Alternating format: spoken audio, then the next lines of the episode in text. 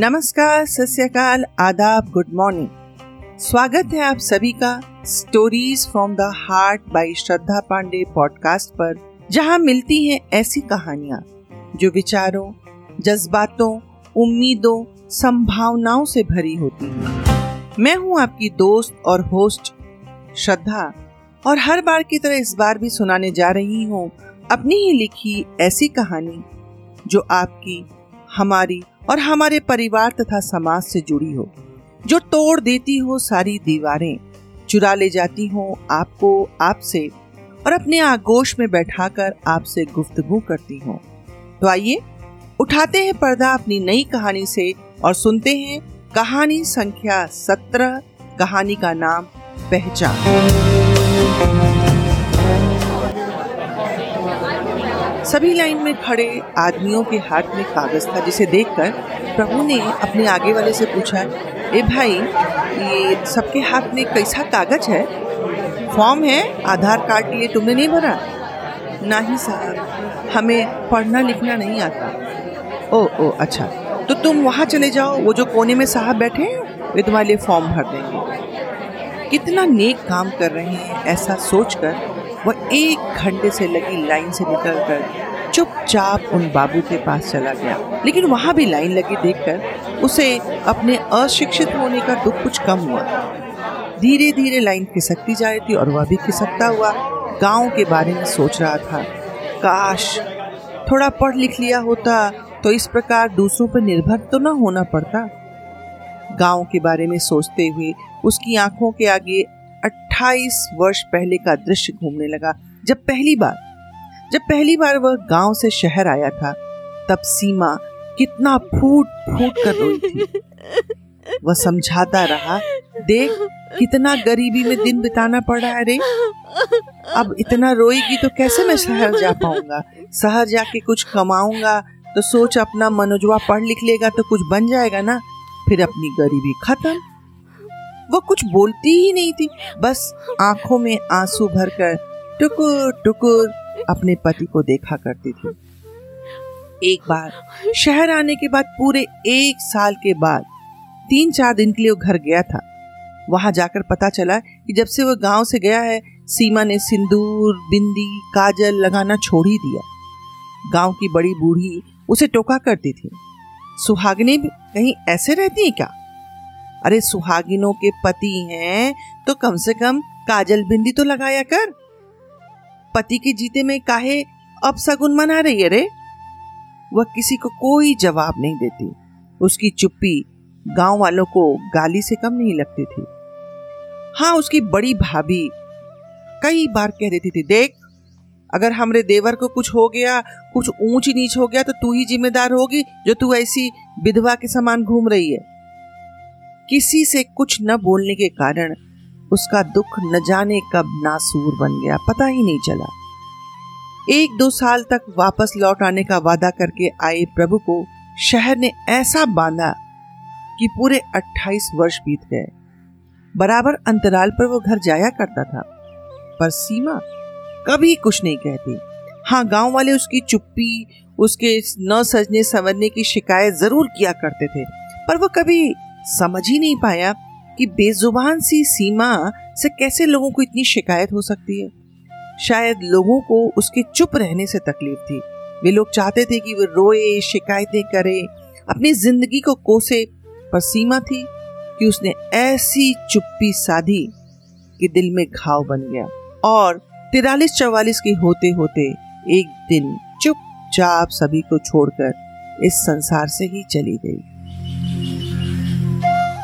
जमीन पर पड़ा उसका ठंडा शरीर मानो चिढ़ा चिढ़ा कर प्रभु से कह रहा था, अब समय मिल गया ना तुम्हें, इसी दिन का इंतजार कर रहे थे ना तुम, मेरा इंतजार खत्म, अब तुम करो इंतजार। फॉर्म लाओ। सुनकर वो चौंक पड़ा, बोला, फार्म का होता है? तुम्हें फॉर्म भी नहीं पता? अच्छा 100 रुपये निकालो। हाँ 100 रुपये?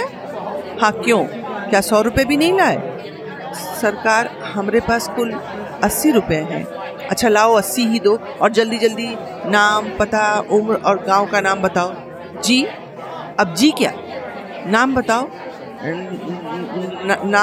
नाम गार्ड भैया ये भी कोई नाम होता है। वहाँ खड़े सभी लोग हंसने लगे। वो झेप गया और झेप कर बोला कि का है कि ना भाई, पिछले 27-28 साल से अपना यह नाम सुनते सुनते गार्ड भैया, मैं तो अपना नाम ही भूल गया हूँ।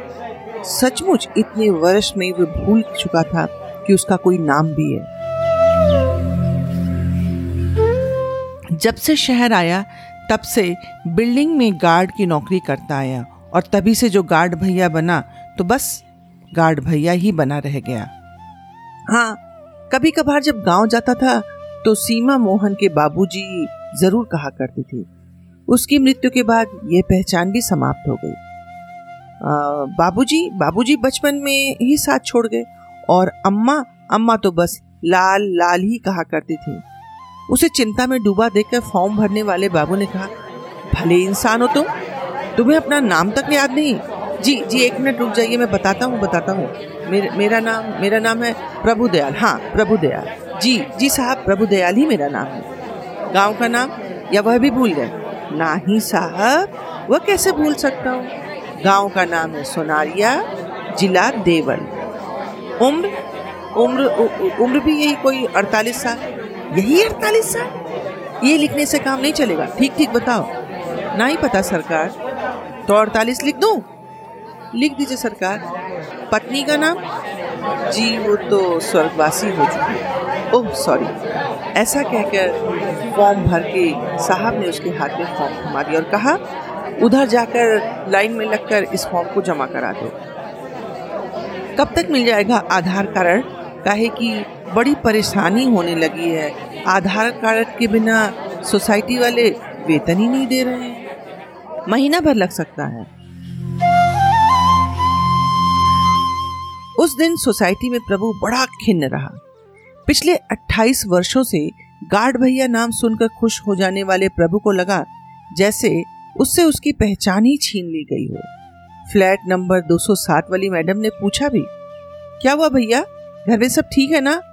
जी हाँ मैम साहब, सब ठीक है। उसने ऐसा कहकर उनके बेटे की तरफ देखा ही नहीं जिसके साथ वो घंटों खेला करता था। शाम होते ही सोसाइटी के सारे बच्चे उसे घेर लेते थे। कभी वो भालू की कहानी सुनाता तो कभी शेर की सुनाता। सोना ने पूछा भी, गार्ड भैया जब हम खेल कर आएंगे तब आप हमें कहानी सुनाओगे ना? वही अच्छी वाली कहानी। उसने बड़े बेमन से कहा, आज नहीं बिटिया, फिर कभी क्यों? बस ऐसे ही। अच्छा ठीक है, फिर कल आपको ना 2 कहानी सुनानी पड़ेगी। ठीक है, 2 सुनाऊंगा। कहने को तो कह दिया, पर सोचने लगा उसने अपने मनोज को तो कभी कहानी सुनाई ही नहीं। जब उसे गांव छोड़कर आया था तब वह 2 बरस का था। अब तो पूरे 30 बरस बीत गए। बिल्कुल अपने माँ का स्वभाव पाया है। पाए भी क्यों ना, सीमा ने ही उसे माँ बाप बनकर पाला था। आज वही मनोज बाप बन चुका था, 3 बरस के बेटे का बाप। वो सोचने लगा कि मनोज का बचपन तो जी नहीं पाया, पर अब जीना चाहता हूँ अपने नाम के साथ, अपने परिचय के साथ। हाँ, अब मैं अपने गाँव जाकर अपने नाम के साथ जीऊँगा। दूसरे दिन अपना बोरिया बिस्तर बांध, सोसाइटी से अपना पैसा रुपया जो कुछ भी उसे मिला लेकर चल दिया गांव की तरफ, जहां कभी सीमा के साथ अपने जिगर के टुकड़े को अकेला छोड़कर आया था, मनोज के बाबूजी से गार्ड भैया बनने। कितनी बार गांव आया था, लेकिन पहले ऐसी अनुभूति कभी हुई नहीं थी जैसी आज हो रही थी। आज उस मिट्टी से जुड़ने जा रहा था जहां उसकी पहचान थी। अभी गांव की सीमा पर पैर रखा ही था कि उसे आवाज सुनाई पड़ी, अरे बताया ही कैसे आना हुआ। प्रभु ने अपना सामान जमीन पर रखा और बाहें फैला दी। केशव ने उसे अपने बाहों में भर लिया। दोनों ने सामान उठाया और घर की तरफ चल दिए। रास्ते में जिसे देखो वही आवाज लगाता, प्रभु भैया राम राम, राम राम प्रभु भैया राम राम। आज न जाने क्यों अपना नाम सुनकर उसे जो अनुभूति हो रही थी वैसी अनुभूति पहले कभी हुई नहीं। सबको आवाज़ देता हुआ जब घर पहुंचा तो बहू बेटे ने उसे अचानक देखा तो घबरा गए। पोता अपनी अम्मा के पीछे चिपका उसकी तरफ ही देख रहा था। प्रभु ने हाथ बढ़ाया तो वह अम्मा से और चिपक गया। थोड़ी देर में दोनों में दोस्ती हो गई। बहू ने कहा, बेटा ये दादा हैं, दादा बोल, दादा, दादाजी, दादा। बच्चा प्रभु के बड़े भाई की तरफ देखने लगा तो प्रभु ने हंसते हुए कहा, अरे वे तो बड़कऊ दादा हैं, बड़कऊ, मैं हूँ तेरा प्रभु दादा। बच्चे का भ्रम समाप्त हो गया। उसने बड़कऊ दादा और प्रभु दादा में अंतर कर लिया था। रात को खाना खाकर सोते समय प्रभु ने आवाज लगाई, ला पोते को दे दे, मैं थोड़ा खेलूं उसके साथ। अपने पोते को अपने पेट पर बैठाए प्रभु सोच रहा था, आज मुझे असली पहचान के साथ साथ पोते के रूप में अपना अस्तित्व भी मिल गया। उसने पैर को मोड़कर उसका झूला बनाया और झूला बनाकर झूलाते हुए गाने लगा, तू मेरा लाल, तू मेरी जान, तुझ में खो जाऊं, हो जाऊं निहाल, तेरे लिए मैं सपने सजाऊं, मैं हूँ प्रभु लाल, तू मेरा गोपाल, तू मेरा लाल, तू मेरी जान। धन्यवाद।